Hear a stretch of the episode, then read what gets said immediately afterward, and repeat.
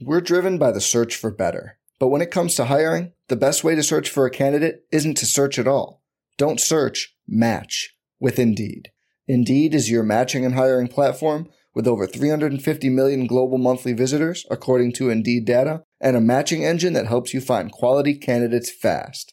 Leveraging over 140 million qualifications and preferences every day, Indeed's matching engine is constantly learning from your preferences Join more than 3.5 million businesses worldwide that use Indeed to hire great talent fast. And listeners of this show will get a $75 sponsored job credit to get your jobs more visibility at Indeed.com slash BlueWire.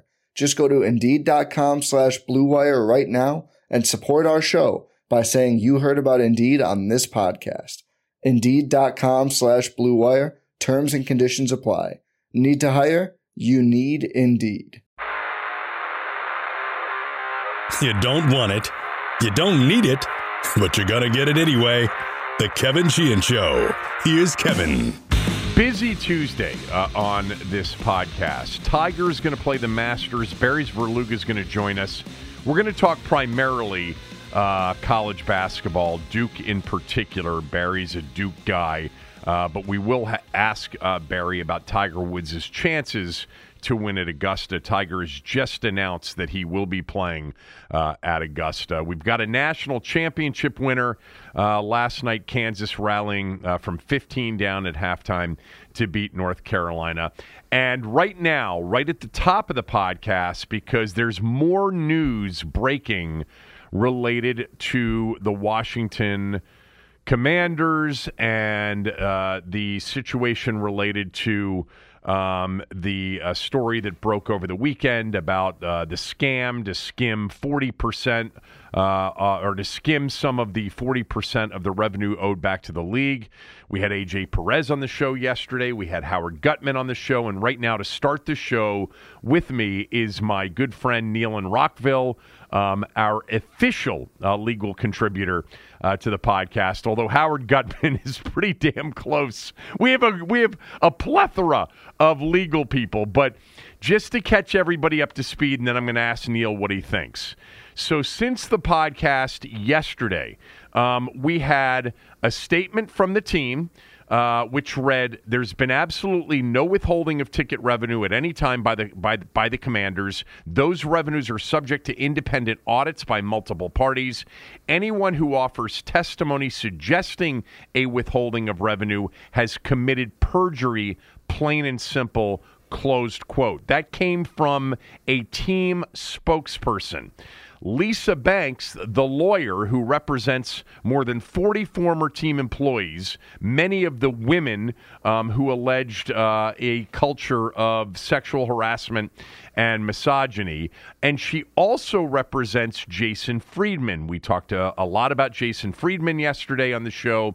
Uh, Jason Friedman, uh, known to many of you initially because he was the one that corroborated the Tiffani Johnston allegation about shoving, uh, being shoved by Dan Snyder uh, into her limousine or the attempt to do so. Um, he did not corroborate the other allegation from uh, Tiffani Johnston, which was the hand on the thigh underneath the table during a business meeting. Jason Friedman, former VP of ticketing for the uh, Washington football team, 24 years an employee, was let go in 2020. Um, Lisa Banks is representing Jason Friedman, and she put out a statement uh, late yesterday, the commander's statement defamed my client, Jason Friedman, who came forward at the request of the Congressional Oversight Committee and tested truthfully. Unfortunately, Mr. Friedman is, is unable to defend himself publicly due to contractual constraints that prevent him from speaking freely. He would be happy to recount his testimony if team owner Dan Snyder and the Washington Commanders allow him to do so. I will await their response. Well, the response just came. Uh, the response came from Commander's lawyer Joseph Tacopina. We've read that name before. I thought he was Snyder's personal lawyer, but here's the statement uh, from him. Quote, the commanders did not reference Mr. Friedman or anyone else by name in their statement. However, if Mr. Friedman believes he has been defamed, he should bring a defamation suit. The commanders will gladly accept service and vigorously defend any such claim. Closed quote. That's where we are today on this matter. Neil and Rockville, what do you make of all of it? Well, as we said earlier this morning, just wait, things will change at 12. And as I look at my clock as we tape right now, it is literally 12 noon. Yes. So, um, listen, as we discussed this morning, you know, it was my opinion that I thought that the statement by the attorney, uh, Ms. Banks, you know, sort of opened up some doors. It certainly identified the client, her client, as having testified when before it was just reports from um, the press and media. Most notably, I think uh, Kaplan was the first from the Athletic, right? From the Athletic to identify him. But she threw down the gauntlet, and the commanders, through their attorney, responded. Um, and so, in some ways, you know, the ball is really back in her court, in her client's court, and it puts it puts a lot into issue because not only is she having to now deal with this issue with regard to Friedman, but you know, if Congress wanted to, you know, bring these people in secretly and have them provide testimony and provide documents with the notion and belief that they were, you know, it wasn't going to be publicized, well, this has really thrown that door open. So anyone who might have thought about coming forward and doing such, you know, is more likely they're not going to be very hesitant because there are leaks in Congress, as you know, as you said, is almost as leaky as a sieve, and it sounds like it's coming from, at least seemingly from the Democratic side at this point in time, because the reactions and the responses against the leaks have been by the representative of the GOP part of the committee, as well as sort of Dan Snyder and, and the commander's side. Yeah, this has been a fascinating back and forth here over the last, you know, 18 hours or so, uh, coming up on 24 hours. Because yesterday, you know, all of our conversation was really about um, with AJ Perez. Um, all right. So, what are these allegations? Where do they come from? He confirmed it was Jason Friedman. He said that there was more information coming. Others had more information with respect to specifically financial improprieties. He also suggested that he didn't believe that the amount, uh, you know, that Washington may have skimmed off the top was very significant, which was kind of my point um, which led me not to say that the owners wouldn't be upset if it were true, but just to say why would Washington do it with such a small return? Uh, that hasn't stopped them from doing stupid things uh, in the past, but when the team uh, under sort of this discussion publicly about this ticket revenue scam uh, responded uh, without mentioning Jason Friedman by name in their first statement. There's been absolutely no withholding of ticket revenue at any time by the commanders. Those revenues are subject to independent audits by multiple parties. Anyone who offered testimony suggesting a withholding of revenue has committed perjury, plain and simple. Um, you know, we know that they were probably referring to Jason Friedman, but they didn't do, do so by name. Then her statement not only names Jason Friedman as the source of this information, but then essentially Neil Wright reveals that he's under an NDA. And that Oh, certainly. so, you know, he's revealing this information unless as you described to me this morning he was subpoenaed, which we don't believe to be the case. He broke the NDA. She named him by name um, and said that, you know, he was defamed. So the team bites, you know, snaps back today and says, hey, we didn't name him. Um, but if Mr. Friedman believes he's been defamed, bring the defamation suit. So now, to your point, it puts it back into her lap doesn't she have to bring some sort of defamation suit against the team? I mean, and how could she do that when they never named him? It's, I, I mean, as we discussed, I mean, she opened the door. They basically, you know, kicked the door open and said, you know, bring it on. It's it's put up or shut up, and you know, it, it calls into question, you know, as we said, that. But it also, in some ways, she's the he's the corroborating mystery letter for Tiffany Johnson. Right. And so, you know, does this now challenge the credibility of of that? Um, as they're all seemingly represented also by the same attorney. It it was something that once again, as we've discussed, it's another distraction. It pulls it away. This now pulls it away even from the allegations. Now this is all on, you know, the uh, whether or not they're going to sue or they're going to do a defamation suit now. Is Friedman going to, you know, what's Friedman all about?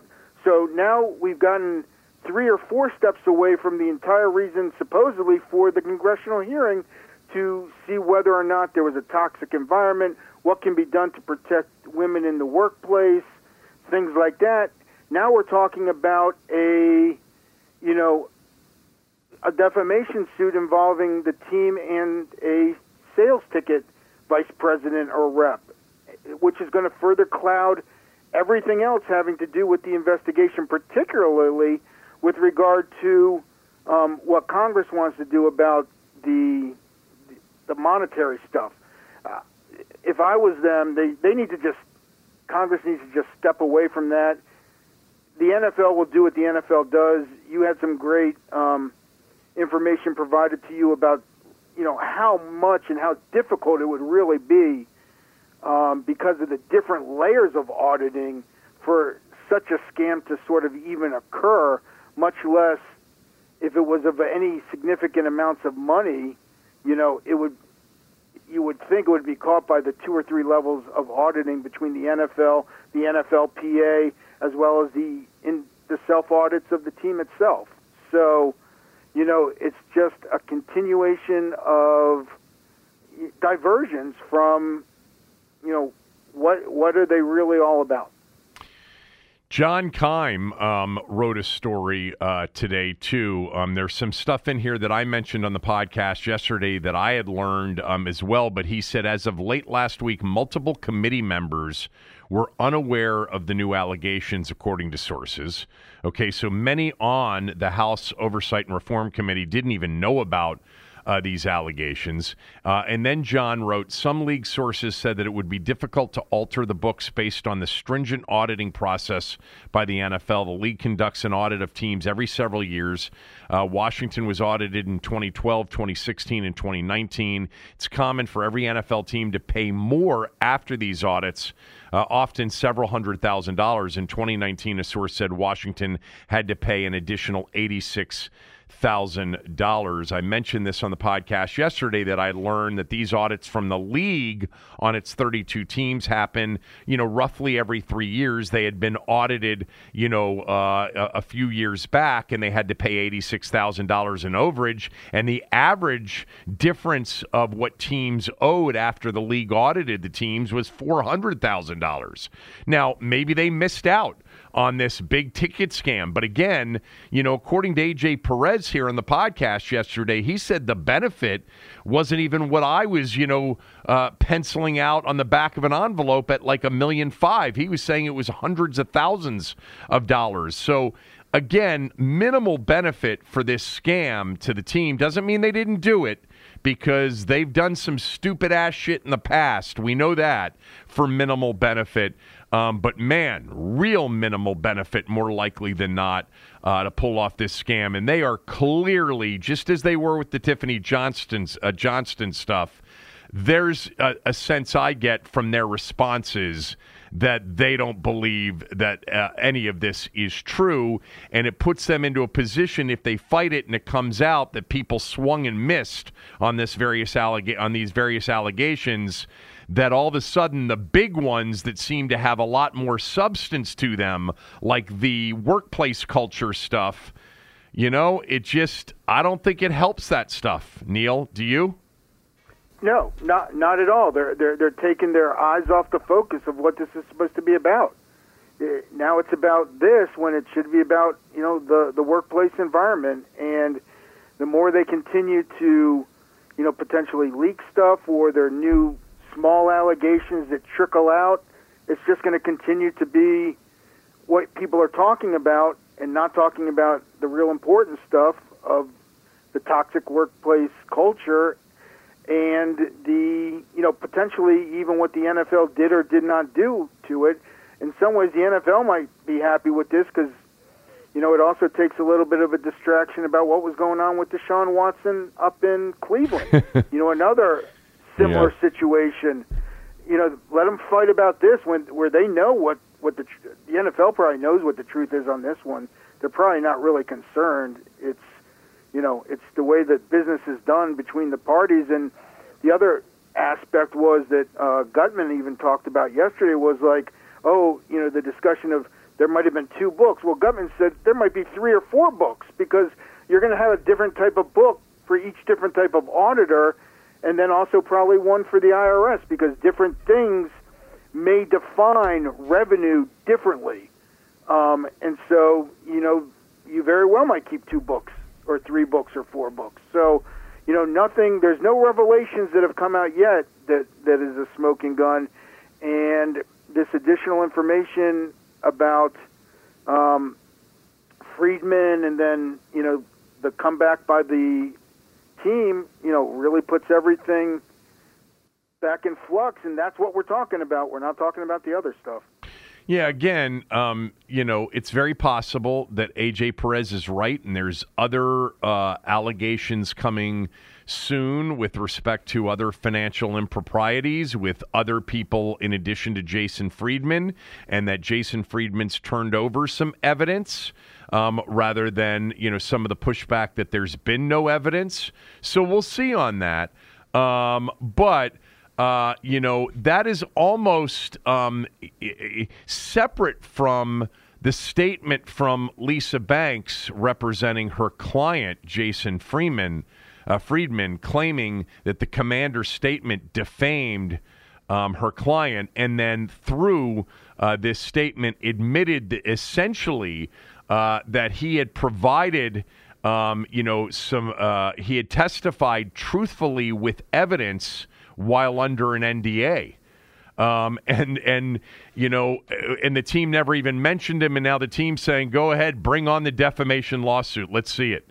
Uh, so uh, on that front, that's kind of separate from you know whether or not what Friedman provided is true or not.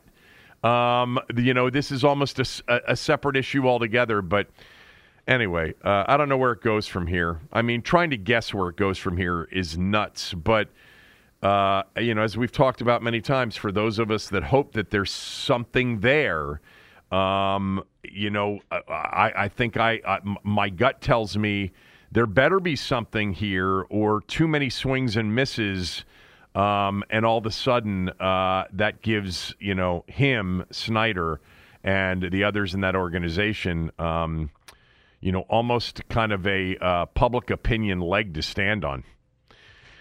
I mean, in some ways, Kevin, this is almost a very similar situation as to when this entire thing began. When we kept hearing rumors about, oh, there's this, you know, this big revelation that's going to come out in the in the in the post. Everyone was, you know, talking on the different Epstein. stations. Oh, there's this, there's that, there's this, and then when the finally the Washington Post article comes out, the team is so happy with the article, they start sending it around because look, it's not as bad as, as they everyone thought it was.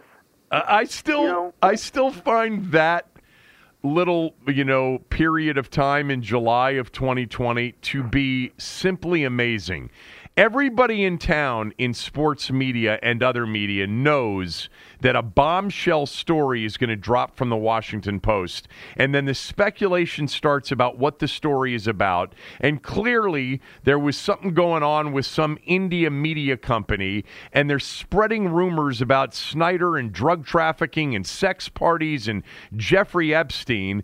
The article comes out and it claims that, you know, they've got 15 plus women claiming a sexual harassment workplace, a misogynistic workplace, a workplace of bullying and, and, and, intimidation, a real serious story, and it looks benign compared to the rumors that preceded them. So much so that the team itself sent out the post story to all of their clients to say, hey, all that stuff you heard about Jeffrey Epstein, that wasn't true. This the stuff about sexual harassment in a terrible workplace for our employees, especially our female employees, this is true. I mean, that was that's really amazing in hindsight, right? I mean, uh, exactly. But that's the way they felt. And and you know, it's not exactly apples to apples, but your point is a good one. It's like if all of a sudden there's no defamation lawsuit, if all of a sudden this kind of fizzles, um, then it's like they've got a chance to say, look, you know, the Tiffani Johnston stuff, you know, didn't go anywhere. Nothing was proven. This, you know, uh, ticket scam uh, story didn't go anywhere. They're just they're coming after him with everything, and it's and too much of it isn't you know connecting. So um, I don't know. We'll see. Hopefully, something will connect and connect soon. What else? Where's what else you got on your mind? you know what? It's it's noon. Something will change by six. All right. Well, I'll call you back at six. The podcast will, will already be out, but I'm sure something else will come out. Thanks for doing this. All right. Take care. Neil in Rockville, long-time Montgomery County uh, attorney and a big time friend of the show. Uh, let's get to the national championship game last night. And here we go. Manek circling around. He slipped underneath. They go to Love. Love's going to be the one to take it. Puts up the shot. It's off. The game And Kansas completes the biggest championship comeback all time. Well, they had a look at it there at the end. You know, the play that they were designing, if you go back and watch, you know, with 4.3 seconds left, um, Carolina is trying to set up a cross court pass with Brady Manek coming off kind of a low block screen, but he stumbled. Uh, I don't think there was much contact there. Certainly not enough for there to have been a foul called against Kansas. He stumbled, uh, and Johnson had to throw it in uh, to Love, who uh, got some space, had a chance there on the final shot to tie it and force overtime, uh, but he missed the shot. By the way, I had a friend of mine call me today. Um, and he said that a friend of his bet $100 on the final score as a prop bet 72 to 69 he bet on that would be the final score. Kansas 72 north carolina 69 and on a $100 bet it paid $24000 uh, I believe the story because it's a good friend of mine who gambles a lot, and the friend of his gambles a lot. And I said, doesn't even sound like a bet he would make. He said, yeah, he was just fooling around, and he threw in a couple of prop bets right before the game started, and one of them was on the final score and he got it right. Um, anyway, uh, really good championship game last night, following what was an incredible semifinal game. And Barry Svrluga is going to join us on the show from Augusta. We'll get his thoughts on the announcement just moments ago, actually, that Tiger Woods is going to play uh, the Masters incredibly. We'll ask uh, Barry uh, whether or not he thinks Tiger has a chance. But really, the purpose for getting Barry on the show was to talk about Duke and Duke getting ousted. And Barry's a big Duke guy, went to Duke. And we've had so many conversations over, over the years about Krzyzewski. Um, so uh, that's why Barry will be joining us here uh, in a bit. On the game last night, you know, that first half, Carolina had that 16 0 run at 22 22, which uh, automatically made the Kansas comeback the largest in championship game history, um, being down 16 at any point during the game. And the 15 point deficit at, half, at halftime was the largest deficit ever uh, overcome. But that first half was all about North Carolina and the second chance points that they had. And in fact, that was really the story of the night for Carolina 24 offensive rebounds for the Heels. They out rebounded Kansas by 20 in the game overall. Um, but their 24 offensive rebounds just led to so many second chance points. They had 18 at halftime, had more in the second half. They only shot 31.5% from the field and 21.5% from behind the arc. You know, Caleb Love, who had the big game Saturday in the win over Duke when he went for 28 points uh, on 11 of 20 shooting, was 5 of 24 last night, and that was a killer because the backcourt, which I really think in many ways was as important to Carolina's run here as was Armando Bacot, who was sensational, and we'll get to the injury that he had at the end here in a moment. Um, but the backcourt of Davis and Love has been so important, and they play so many minutes. I mean, Davis never came out of the game, uh, but the two of them last night shot a combined 10 for 41 from the field. 10 for 41 from the field, 1 for 13 from behind the arc. I thought Davis was really big for them in the second half after the Kansas run, which I'll get to in a moment.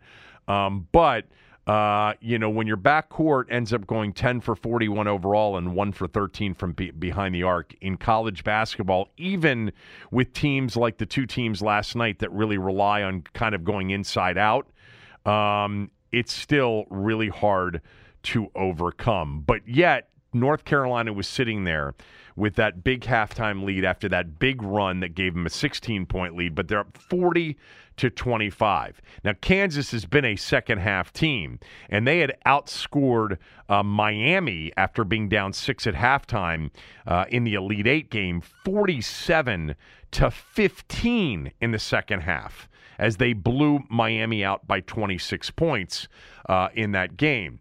I didn't see this coming last night, but the key to it, I really think, was the start.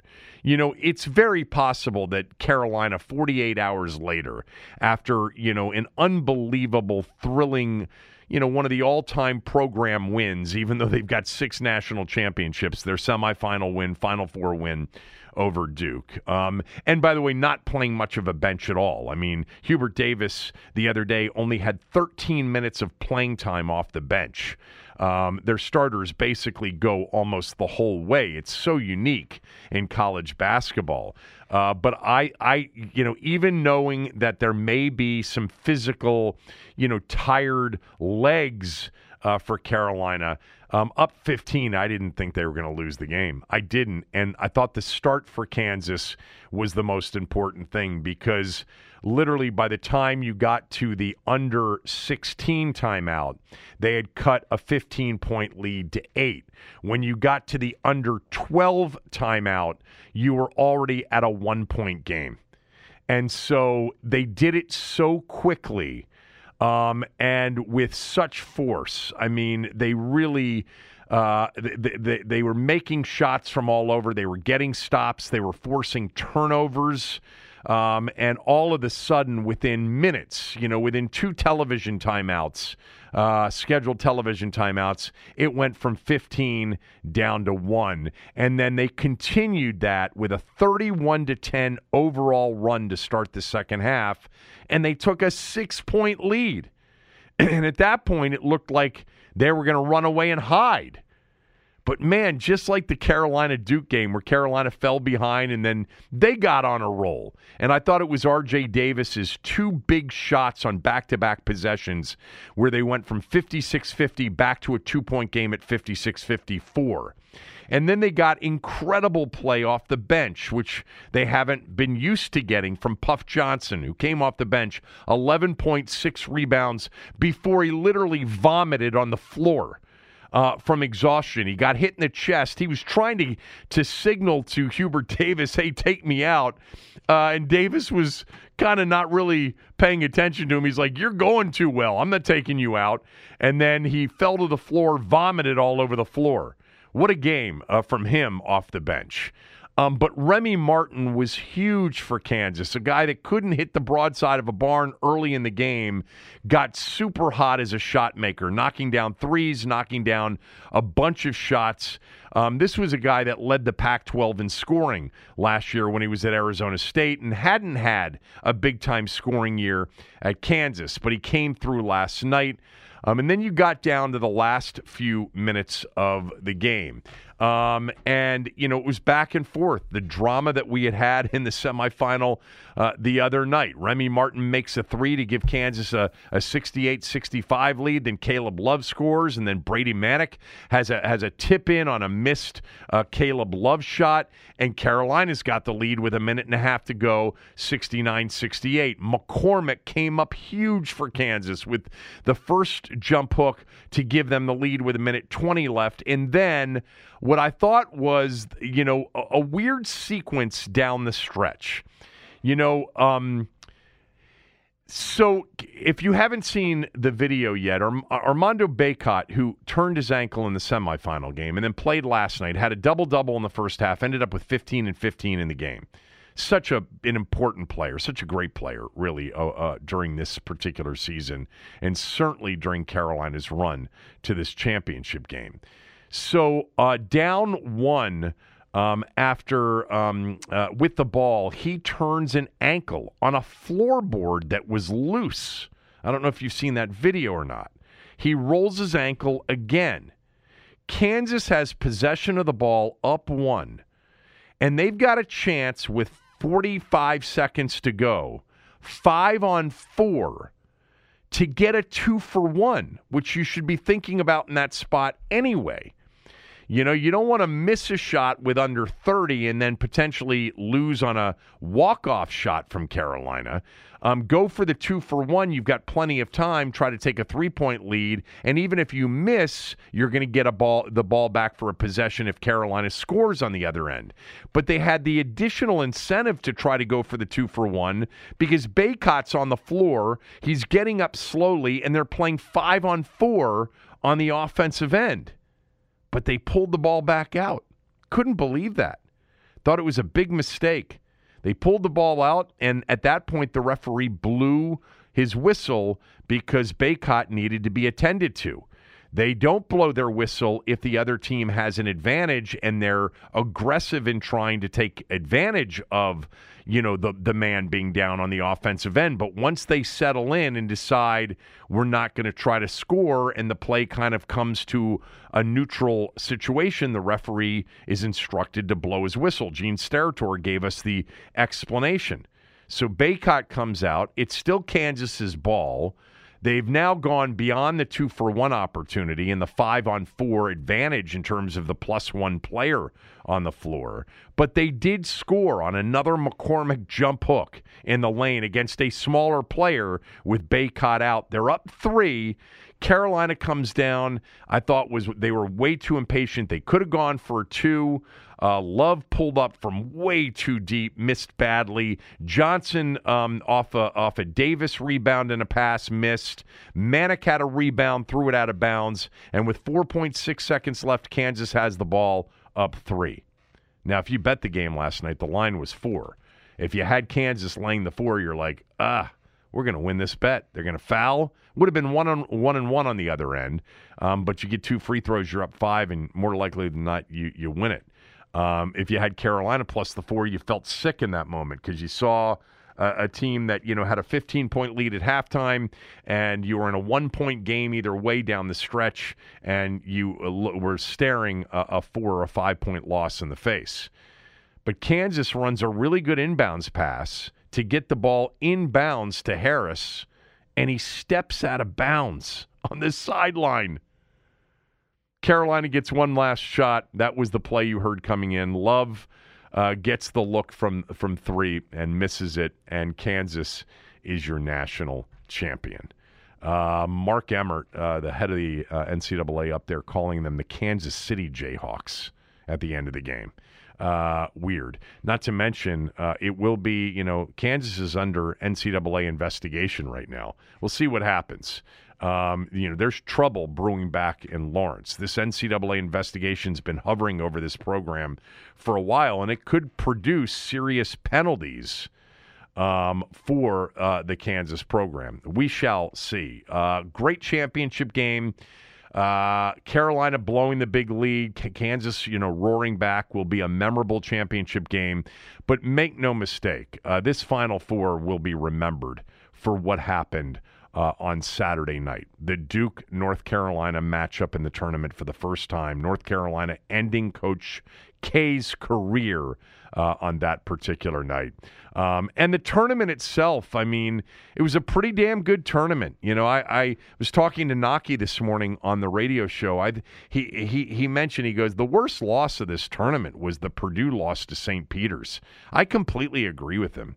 You know, it's one thing to lose to St. Peter's in the first round when you don't know much about them, um, but there they were in the Sweet 16, having beaten Kentucky and Murray State you know, you knew that they were capable and you still lost to them with a much better, more talented uh, team. That's a tough loss for Matt Painter. The Big the Big Ten uh, underperformed for the second straight year in the tournament. In the ACC, which you know was being bashed by everybody, yours truly included. Uh, overperformed. Uh, but the Big 12 was the best league all year in the net rankings, and they, uh, the Big 12, produced uh, the national champion. I still think that Houston uh, really uh, had a chance to win this tournament if they just could have made a couple of easy shots in the second half against Villanova. I think Villanova, with a healthy Justin Moore, may have knocked off Kansas and would have been playing Carolina last night. Um, but uh, a totally just from in terms of a, a, a quality of team standpoint champion uh, in Kansas. Uh, but a memorable tournament, certainly for what happened in the Final Four between North Carolina and Duke. Um, all right, uh, Barry Svrluga will join us. Uh, in a few minutes, but John Keim is going to join us next. We're going to talk primarily some football stuff with John uh, right after these words from a few of our sponsors. We're driven by the search for better. But when it comes to hiring, the best way to search for a candidate isn't to search at all. Don't search, match with Indeed. Indeed is your matching and hiring platform with over 350 million global monthly visitors, according to Indeed data, and a matching engine that helps you find quality candidates fast.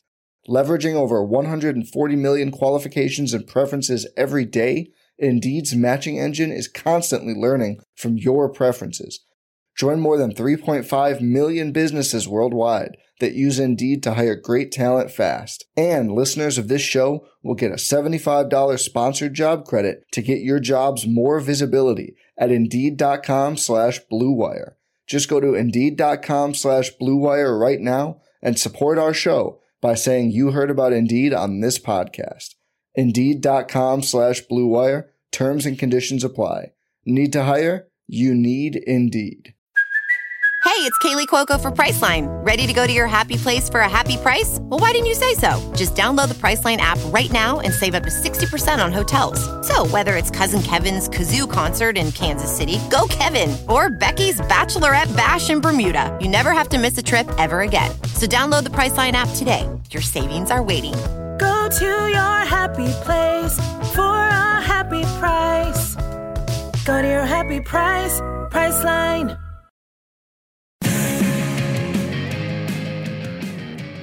All right, let's talk some ball instead of talking defamation lawsuits and the like. Uh, John Keim uh, joins me right now. John underscore Keim on Twitter. John's got his own podcast. You can listen to it wherever you get a podcast, and everybody knows that John writes for ESPN.com. And he had a story uh, out uh, late last night, um, which I was reading from uh, moments ago, uh, titled After Landing Carson Wentz, Ron Rivera says commanders should be ascending. Uh, and when asked, John, about kind of this pressure of the third year, which he's been talking about since the season ended, the third year of his program in Carolina was a, su- a, a and he believes that this is the big year for him in Washington. And, you know, you asked him in your discussion with him if he feels the pressure, and he said, I do feel it. This is the year that says we're going to ascend, and we should be ascending. Closed quote. What happens if this isn't a season of ascending for him? Well, and I think like as far as the pressure goes, I did. You know, it's funny because he said that, but I didn't get the sense from him that he feels like. You know, I've been around coaches who are on that going into that hot seat, and there's a different sense. I don't get that with him, first of all, but I think he feels the pressure to show that the program is headed in the right direction, and I think he knows. Like as you've talked about, he's talked about that third year. I even had I talked to Joe Banner, former NFL team president, about the third year. Like, if you are building it right, if you did the first two years right, this is when it starts to show up. And I think, you know, obviously Ron knows that. And then getting the quarterback as well, a guy that you think, you know, however long you think he'll be there, he is your guy right now, no doubt. So you've kind of tied yourself to him at least a little bit. And so I think that's where some of that comes in too. Like, okay, you wanted upgrade here, you did it. You you know you want to. You had two losing seasons, even though he'll point out rightly that they did win the division, um, so they had a playoff season. But you you know you you need to take that step. So I think there's pressure for him to take that step. Doesn't mean he feels pressure that if he if they go you know eight nine that he's going to get fired. I don't get that sense at all. But you feel pressure to show that what you're doing is, is working. And just like it did in Carolina, that third year was a big year for them which is why he often draws parallels to that time. Now, of course, at that time, he had Cam Newton, who was truly ascending. So there was a little bit of difference there, but it was the third year of a program. And if you're building it right, this is when it starts to show up. I I get that. I get that you didn't get this sense from him that that you know he feels like he's on the hot seat. And by the way, I don't feel that way either about him. Things could change obviously if they went 4 and 13 um, or started off right. 0 and 6 or 0 and 7. But I guess uh, other than the you know the the reason of needing to market his team and create some excitement for their team and this upcoming season, which I get you know, because they have to sell tickets now. Um, I think he's really increasing uh, expectations for himself and his team that he doesn't need to create. And that's a fair point, and that's because it has been something that he's talked about a lot. So every everything's going to be measured against his off this year during the season will be measured against his off-season comments. And and so yeah, I think I think that that's a fair way to look at it. And you know, last season, one thing he did talk about too was um, maybe they, and he even brought this up in the interview that you the first year is a little bit of an anomaly as far as making the playoffs. The but seven wins in your first year is like that's that was a good increase, but they also benefited from the NFC East, and so if they had just gone seven and nine, but you don't win the division because it's a normal year, then do people look at you differently for the next year? But I don't think, you know what, Kevin, having said that, I don't think so because whenever I'd look at them, I wouldn't think, oh, NFC East champions, they have to take a step. I would look at you increased your win total, you got seven wins, the next step is a few more, correct? So that's how I always look at it. It wasn't because they won the division, it's because you did take a step, you did, you know, seemingly build this defense. And he would also talk about the, the lack of maturity. And I think for him, I think you know there's a hope that some of those some of that stuff will not be as pronounced this year, which would allow them to take that other step. But I do agree that you know by constantly talking about it, just like with the quarterback, they talked about it a lot, so you knew like you know you're going to be aggressive to get one. And maybe you know, did you did you give up too much to do it? Well, I think they felt like they had to get one, not just because they talked about it so much, but because they really, really, really wanted to find one. Yeah, I I think last year, and you're right, it was seven wins, and it was you know a, a, weird year in the NFC East in 2020, and it was a COVID year, all that stuff. But But there's no doubt that, you know, coming off of last year and a close loss to Tampa in the playoffs with Taylor Heinicke and and, and the perception of a, a truly ascending defense with a defensive Yeah, star that the expectations coming into this season were were were were much higher, I think, than they will be from most normal fans going into next year. And that's where, you know, I, I look at this and I say, well, there was reason to be optimistic. You know, they they they, they you know, even though I think you know the uh, the narrative on the Tampa playoff game was a little bit exaggerated. The bottom line is, people thought you know you had a top five defense and you had Ryan Fitzpatrick and you know you had a bad division and you had a chance maybe this year to you know win nine or ten and be in the playoffs again, and they didn't. And now the, there's major questions about the defense that weren't here last year. There's still questions about the quarterback in most people's minds, even though they traded for Carson Wentz. And I just think the expectations are down compared to last year. But you know he's trying to raise them. Now again, they've got to sell tickets. I get I get all that. But you know part of the expectation raise, even though he started this conversation when the season ended, but he kind of really upped the ante. I think in your story, and to me, it's because of Carson Wentz. So. Yeah. Oh, definitely. So talk about what you know, what you truly feel they feel about Carson Wentz and how much they've upgraded. Well, honestly, I would just, I mean, a definite upgrade is how I would phrase it in, in, in their eyes. And I think what the, where they feel like they've upgraded is in the ability to use the entire field. And whether it's, it's just on the downfield throws, downfield over the middle, um, the shallow crossers where, you know, you, have the ability, you've got the ability to see over the line. So are you going to, you're going to be more, in theory, they believe they'd be more on time with some of those throws. The slant, the quick game is a, is a big part of the discussions when I hear talk to people over there. They feel like that will be improved. So I think they feel like, you know, yes, they know the flaws that Carson Wentz possesses. You know, it's they're they're on film. We can see them. You know, any quarterback that they would have gotten this off season outside of and even Russell Wilson, they're always going say, well, there's a. I mean, I love Russell Wilson, but there's always a there's always a counter to just about every quarterback out there. With Wentz, there's a few more. If they had traded for Garoppolo, which was a real possibility until he had the shoulder surgery, then there would be questions about him too. So, you know, so yes, there are questions about him, but the but they do see a big, strong arm quarterback, um, somebody who doesn't who can be a little bit more on time in all areas of the field because of the ability to see over the line, et cetera. So I think there, there that's why I say like, you know, definite, definite upgrade, um, and yeah. So, Does has Ron admitted at any point, and maybe he hasn't admitted it because he doesn't believe it. Um, but do you think he, uh, has he discussed at all that they're getting a quarterback that actually has legitimate baggage attached to him, or not? Do they know that? Do they have that sense or not? Well, I think listen, anybody.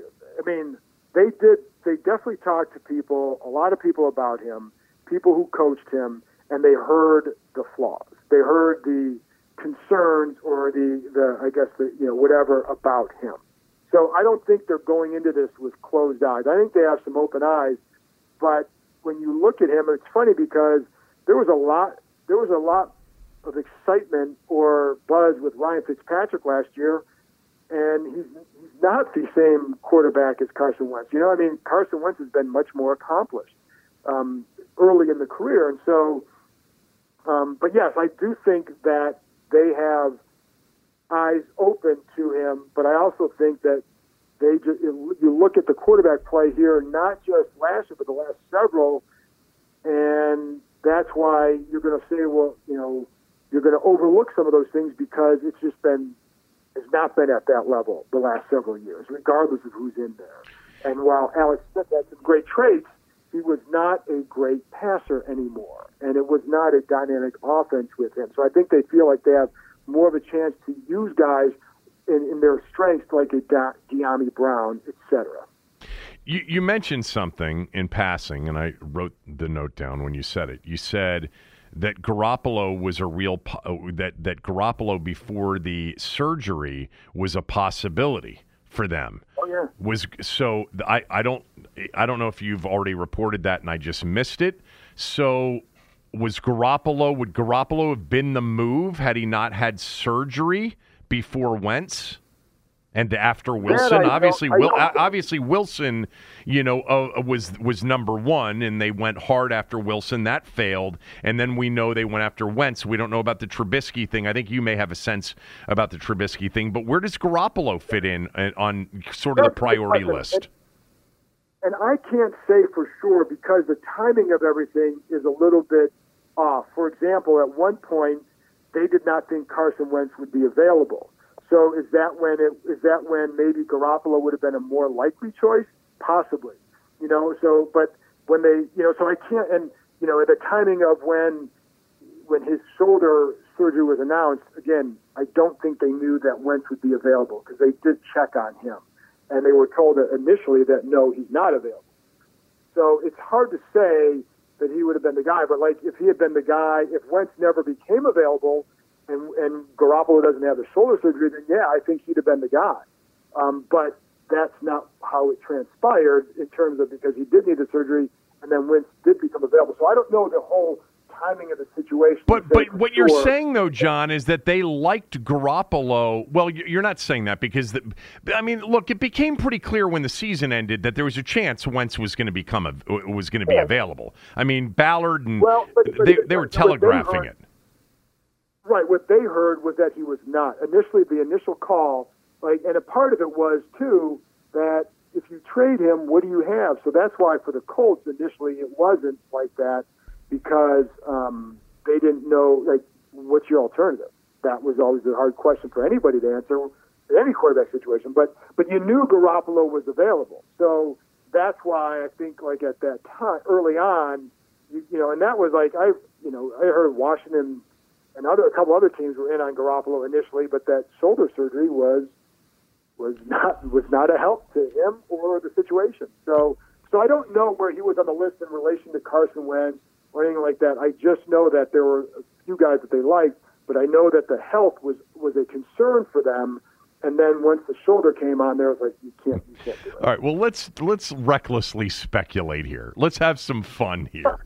All right, because it's it's reckless, Well, but it's also it's also somewhat informed because this is intriguing to me now. All of a sudden, the Garoppolo. You know, you you you you, you tried to kind of throw it away, uh, use it as, as a throwaway uh, comment, but I'm intrigued by this.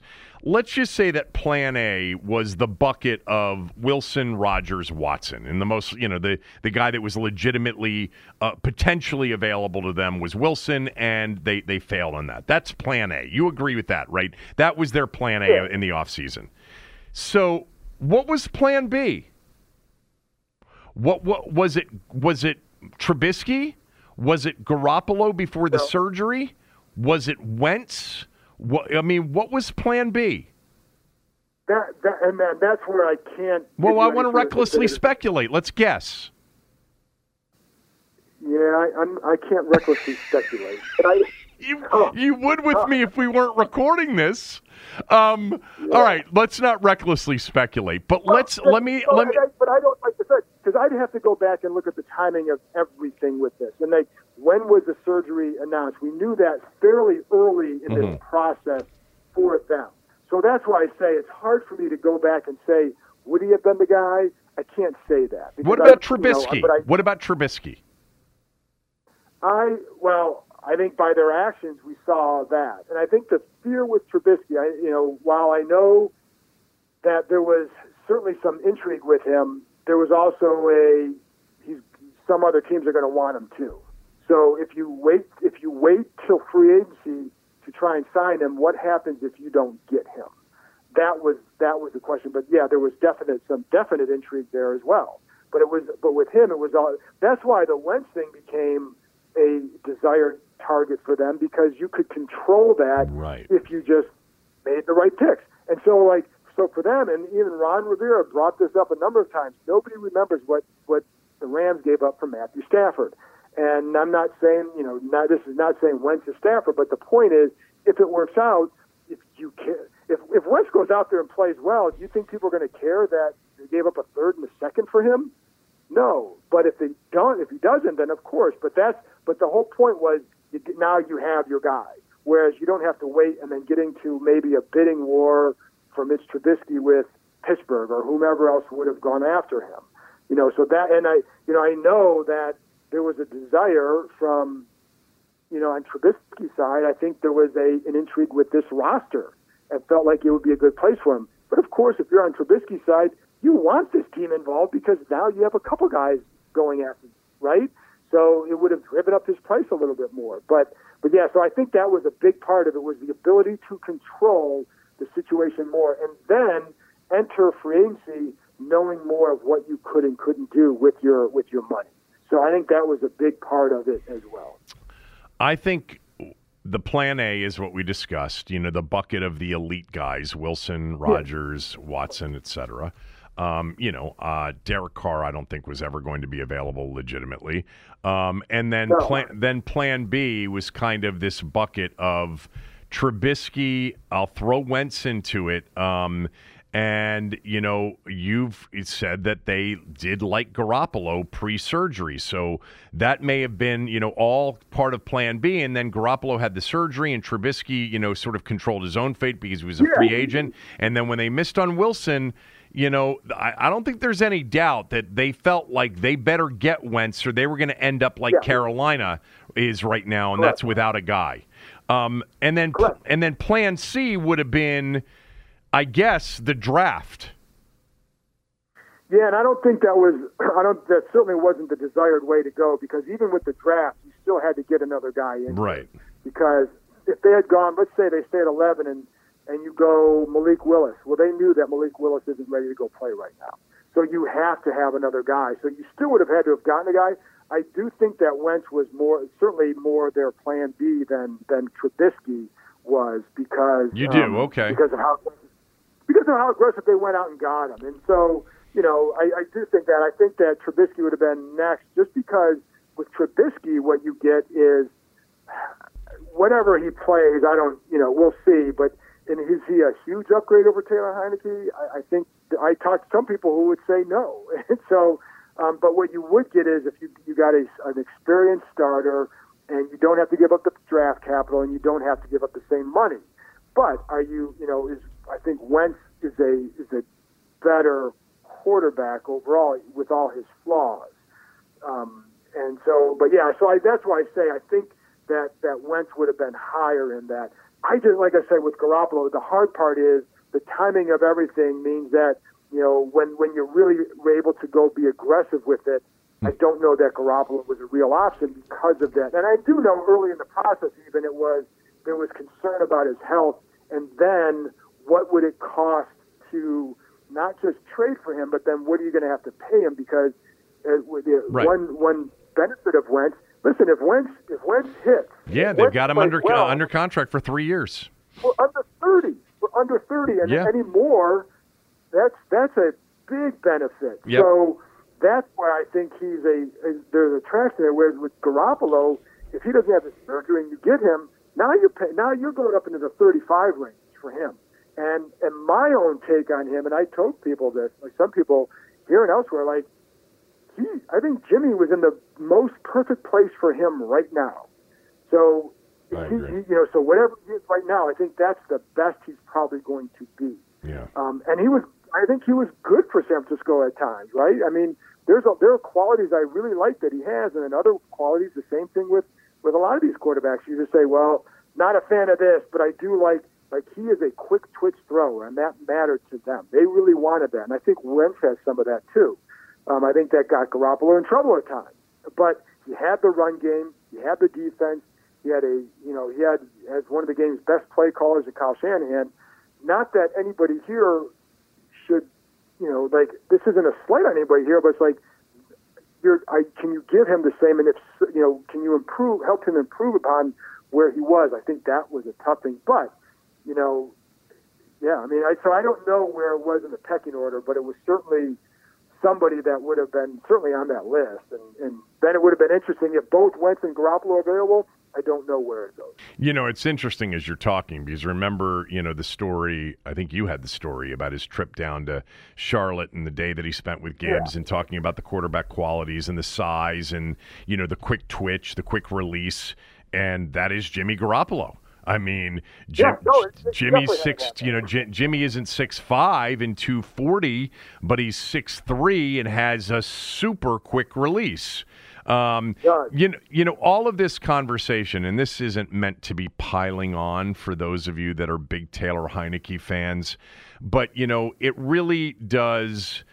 You know, it it really puts to a close the argument about whether or not they would, you know, if they didn't get anybody else, they were just going to move forward with Taylor Heinicke and they'd be fine with it. They desperately tried to replace him or you know find him uh, find somebody else last year.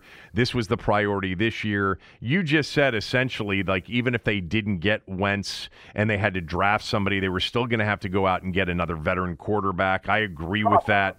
Um, and so, uh, but Heinicke, you know, is to them a really good backup. You know, and they Yeah, and they want him to. wrong with that too. Yeah, yeah, nothing wrong with that.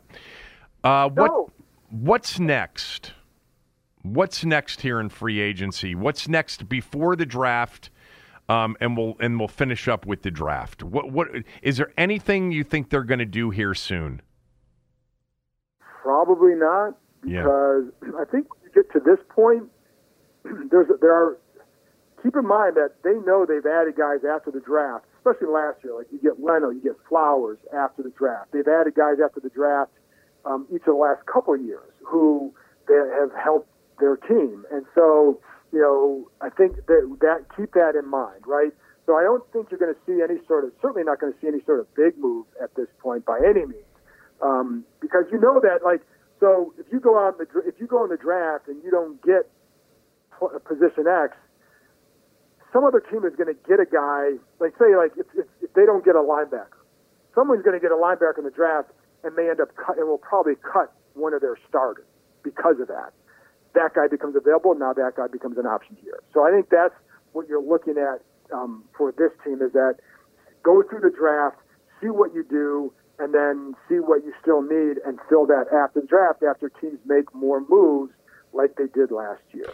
Last one uh, for John. Um, you know, as part of the the whole ESPN family, I'm sure you get asked all the time to mock for Washington in the upcoming draft.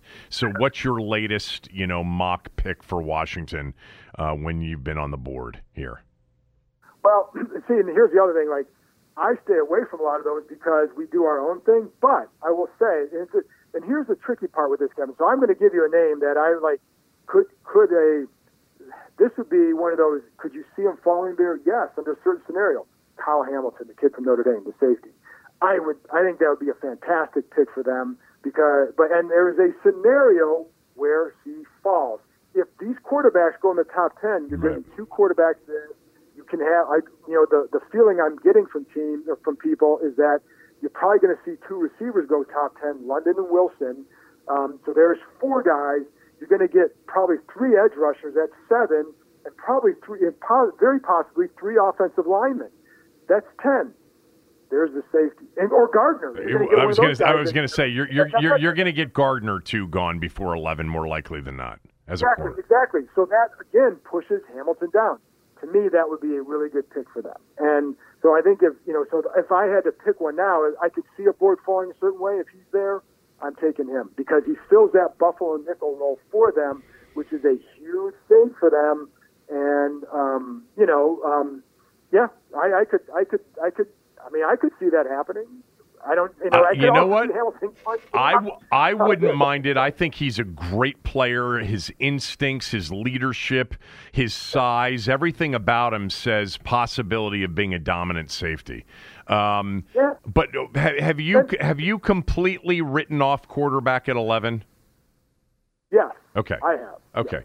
And, Um, and it's, cause like the other the other spot would be, you know, if is there a receiver there that falls there? Yeah. You know, is you know Drake London has the size. I think Olave would be Chris Olave from Ohio State would be a really intriguing player. you're an. Ohio State guy. Do you like Wilson or Olave?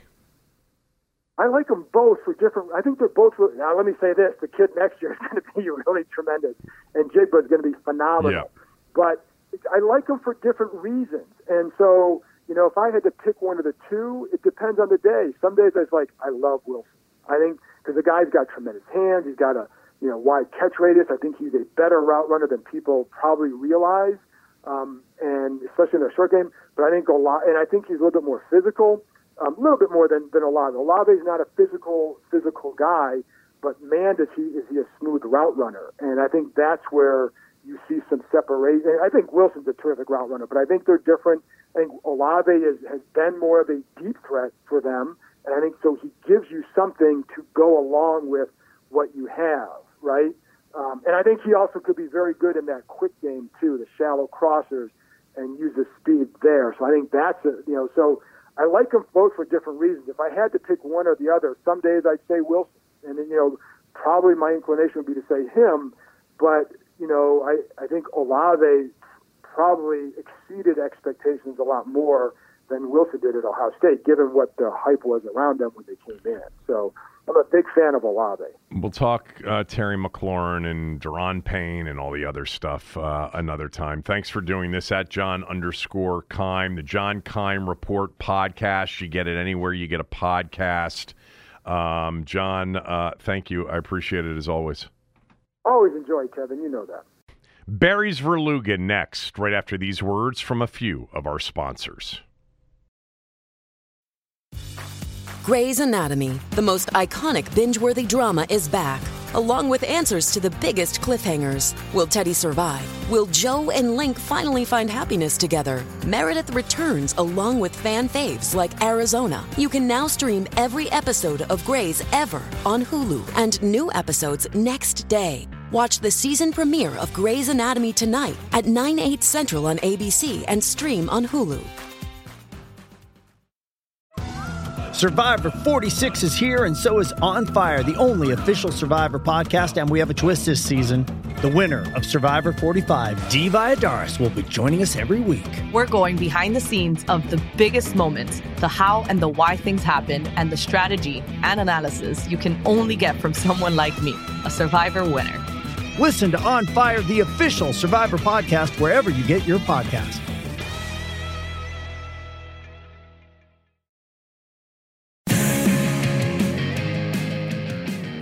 Don't forget to subscribe to the podcast. Rate us and review us uh, on Apple and Spotify. Five stars, quick one to two sentence review always helps out. Thank you for all of you that have done that recently. Joining us on the show right now is Barry Svrluga from the Washington Post. Barry is in Augusta.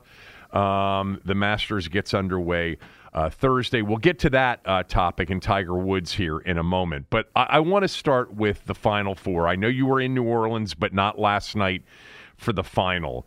Um, and the reason I reached out to you is Barry, most of you know, is a Duke guy, and we've had so many great conversations over the years about ACC basketball and Duke and Maryland and and the whole league. And I, I wanted to start with how devastating was it for Duke Nation to lose the final game at Cameron Indoor with Coach K and then on Saturday night to Carolina because I've got this sense, Barry, that for North Carolina fans, both of these wins are like top five all time.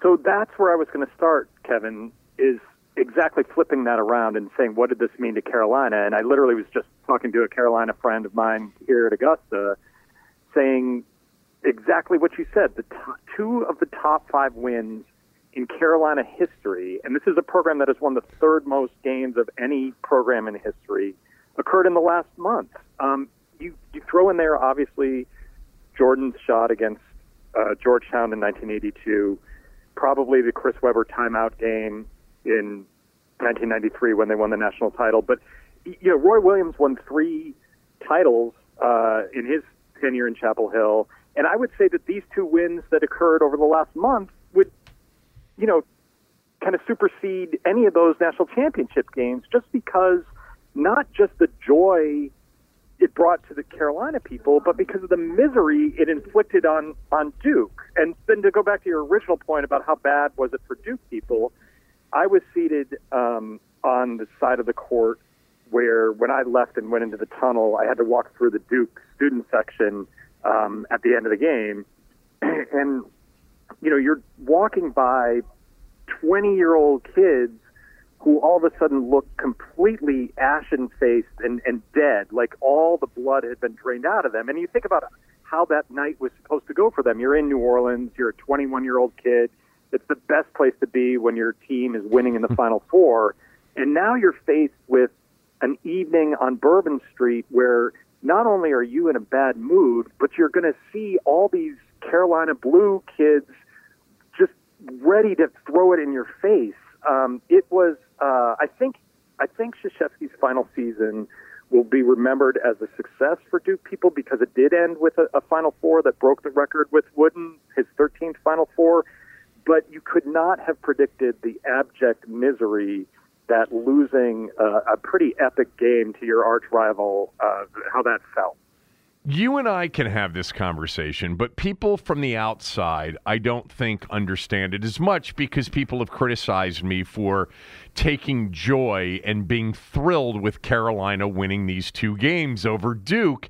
And so, I, I would ask you, what do you think as a Duke person of the reaction of really more specifically, and I know Duke's a very polarizing program, and there are people that love K or hate K, even if they've got no affiliation to the ACC. But what do you what do you think of of people like me who were literally on the edge of my seat eh, when Carolina made that run at Cameron Indoor, thrilled by it, and then the same on Saturday night?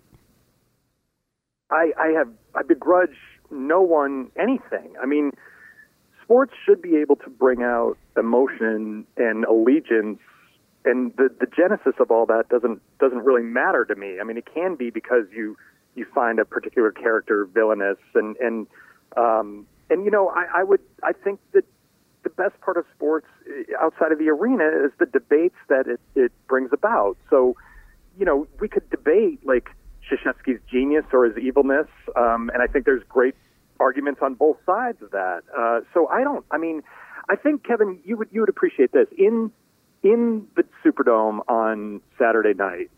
Um, no one had ever experienced what it was like to have a Duke Carolina game in the Final Four, and the way I've described it in the you know whatever it is 72 hours since then is that if you if you if you brought expectations as to what that matchup would be like, that's exactly what it was like. It was um, not louder than a regular Final Four, but a lot more anxiousness, a nervous edge because the ramifications for either side, not of winning the game, but of losing the yeah. game, particularly if you were Duke, was just enormous. It is a a card that Carolina people can play forever and ever and ever um, because you know Jon Scheyer is not going to trump Mike Krzyzewski in terms of a villainous character for a lot of people in college basketball. It's just the emotion is going to be ratcheted back a little bit more, and and Carolina people, and then by extension, you know Maryland people who always hated Duke or, or whoever else always hated Duke, they they have that card that in Krzyzewski's moment where they would say he was trying to shine the spotlight on himself and giving himself this victory tour. Um, he failed in his last game at, at Cameron, and then on this giant, unprecedented stage, in which the best rivalry in the sport was, you know, kind of put uh, on a pedestal, and and his team that is more talented and had a better season and was favored didn't get it done. So I had Mark Alarie on the show on Friday, and I said to him, you know, from my standpoint, and I'm not in your shoes, but I would think that a Duke fan has to be on edge, as nervous as they've ever been. Um, be, and, and, it would be so much easier if you were playing Purdue or Kentucky because the accomplishment of the Final Four would have been good enough. But the, the and he said, no, no, no, no, you're hundred percent right. He said the the floor for this for this game if we lose is maybe lower than any game they've ever played you know under K and and that that led to sort of this edge and this nervousness although I have to say I didn't think watching the game that that um, that the players or or the, the staff f- were tight. I didn't think they played that game tightly. So I, I agree, and I think that that's one thing you want to um, you want to distance yourself from, and I think it's why Hubert Davis reacted to like, oh, is is Monday night going to be a letdown? He's like, are you kidding? I mean, that's how how fired up he was in those timeouts. Like anybody who was suggesting that we as a staff and a, and a team would be you know, kind of feel some sort of letdown going into the national championship day, game. That's an absurd notion. But I do think for the fan bases, for outside people, that's those are absolutely the emotions that that came out. That the and and you're right, Kevin. I mean, even though there was an edge in the arena of anxiety and, and nervousness, that was coming from the fan bases. That I would argue that that game it was choppy for ten minutes or so, right? Not not great. But then the last 30 minutes. Oh, spectacular. It was basically guys making plays, right? And and it, yes, Mark Williams bricked a couple free throws, and, and you could point to that if you were a Duke, Duke person. But ultimately, Caleb Love made a three pointer um, with somebody in his face that is going to be a shot that's you know remembered for Carolina people for a long, long, long time. It was, and, and Trevor Keels made plays for Duke, and there was, you know, it was the really. I, I just, I, with 78 seconds left in that game, they went to the huddles, and 70,000 people there had no idea who was going to win the game. And the stakes are such, I mean, I would say they're unprecedented in a Final Four situation just because of the rivalry nature of the whole thing. Um, you, you couldn't have asked for much more. If Duke and Carolina were ever going to play in a Final Four, I think the, the way it played out delivered as, as you would have expected. Yeah, I think it was the the most watched Final Four uh, game in several years, which was not a surprise to me. Um, by the way, the question that I asked you before about how you know what you think of people like me and the reaction, I didn't preface it with the old you know no offense or or no disrespect intended because I think that kind of disclaimer would have been disingenuous. But I but I would say that, you know, while I felt the way I felt, and I know a lot of ACC fans felt the way I felt, at the same time, it's true how great he was and how great he was for the game and what uh, an incredible force Krzyzewski's been for 42 years. So that leads to this question What's it going to be like at Duke without him?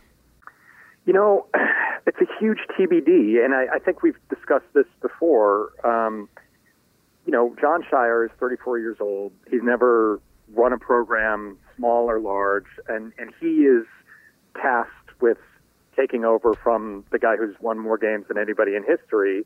And the the reason he's tasked with that is um, surely because he has some great character characterizations, characteristics, and and he's I'm sure he's a good assistant coach, and and I'm sure he knows basketball, and I'm sure he's very smart. But the reality is, the reason he's getting that job is because Krzyzewski's um, former players that have gone on to coach elsewhere have have not accomplished enough to become the obvious choice. When when Dean Smith and Bill Guthridge um, left at Carolina, I mean, Dean was going to hand the job to his top assistant Guthridge as kind of a reward for all his loyalty. But that was a temporary thing. That, that Roy Williams was the obvious choice. He had um, been to Final Four with Kansas. He had was running one of the biggest name brand programs in the, in the country, but he was a Carolina alum. Um, that was the obvious, obvious choice. Now it took a, an interim period with Matt Doherty before Roy was pried loose from Lawrence, but but it ultimately worked. At Duke, there's no secession plan like that at all because you know, just go down the list. Johnny Dawkins didn't get it done at Stanford. Chris Collins took Northwestern to uh, their first NCAA t- tournament, um, but hasn't, you know, sustained that success. Steve Wojciechowski was fired at Marquette. Tommy Amaker was fired at Michigan, reestablished himself at Harvard, but is that the right, you know, you hear conflicting things about whether he was in contention for the job. So it just becomes through, you know, you go through the long list. Bobby Hurley hasn't gotten a ton done at Arizona State. There's just no obvious choice, and so you go to the choice that's immediately on your on your bench, who hasn't had the chance to fail. Um, and I, you know, you if you're Steve Wojciechowski, I wonder if you're thinking, well, shoot, if I had never left Duke, I'd be getting that job because I wouldn't have failed at Marquette. So Right. um, it's an interesting, interesting time. I, I don't. I think Scheyer will be very easy to recruit against, particularly if he doesn't have uh, success right out of the chute with a very talented team next year. Um, but your overall question, what's it going to be like? Uh, I just don't know that there's a way to tell. The one thing I would say, because I, I, I get asked um, about this all the time, and there, there are people that will make these comparisons to Georgetown. It's apples and oranges. You know, Duke had uh, great success with, with Bill Foster before and, and other coaches before in terms of Final Fours, and they've got the most iconic arena on campus in the country and it just it, it's a different brand altogether i know you're running up against time here and we only had a limited amount of time with barry today um, uh, let's just switch subjects real quickly tiger uh, is back he's playing in the masters what kind of chance do you give him You know, I mean, I think of it a, couple different ways. Um, you know, he's played, I, I think it's 23 Masters at this point. Obviously, he's missed some with injury. Um, he's only missed the cut once, and that is was in 1996 when he was still an amateur, and it was the year before his you know breakthrough win in, in 1997. So um, I think people who think he's just going to show up and walk around here twice and, and not play the weekend are, are probably off base. It's, you think about Augusta too. It's it's you start with a number of people who are automatically not going to make the cut because they're you know the old uh, older um, past champions who are, are here more as ceremonial golfers than than real competitors. So it's a little bit easier to make the cut here. Um, I think this about Tiger. One, he's evaluated his body, and his body, you know, it's not an evaluation of can I play nine holes here and, and be okay. It's it's all looking through the prism of, can I walk this very very hilly course and be competitive with the strain it puts on my on my leg. Um, and the, the answer to that has to be yes. That he wouldn't make uh, an evaluation otherwise. Um, I think you know it's a stretch to say that you get to the back nine on Sunday and, and he'd be right there. Uh, although, you know, I guess what we've learned about him over the years is, is never say never, right? His most recent win here was in 2019. He's 46 years old. He's been through a, a horrific car crash. My my overall takeaway is it's amazing given all his personal and physical and other you know kind of struggles over the years it's amazing that he is still without question and without peer the driving force in this sport. I mean phil mickelson is not going to be here for the first time in basically three decades and that is a footnote right now to talking about tiger and, and coming back uh, enjoy it it should be wild down there the next few days i appreciate it we'll talk soon thanks kevin i appreciate it Thanks to Barry. Thanks to John Keim. Thanks to Neil and Rockville. Back tomorrow. Tax day is coming. Oh, no. But if you sign up for Robinhood Gold's IRA with a 3% match, you can get up to $195 for the 2023 tax year. Oh, yeah. Sign up at Robinhood.com slash boost by tax day to get the biggest contribution match on the market. Subscription fees apply. Investing involves risk. 3% match requires gold for one year from first match. Must keep IRA for five years. Robinhood Financial LLC member SIPC.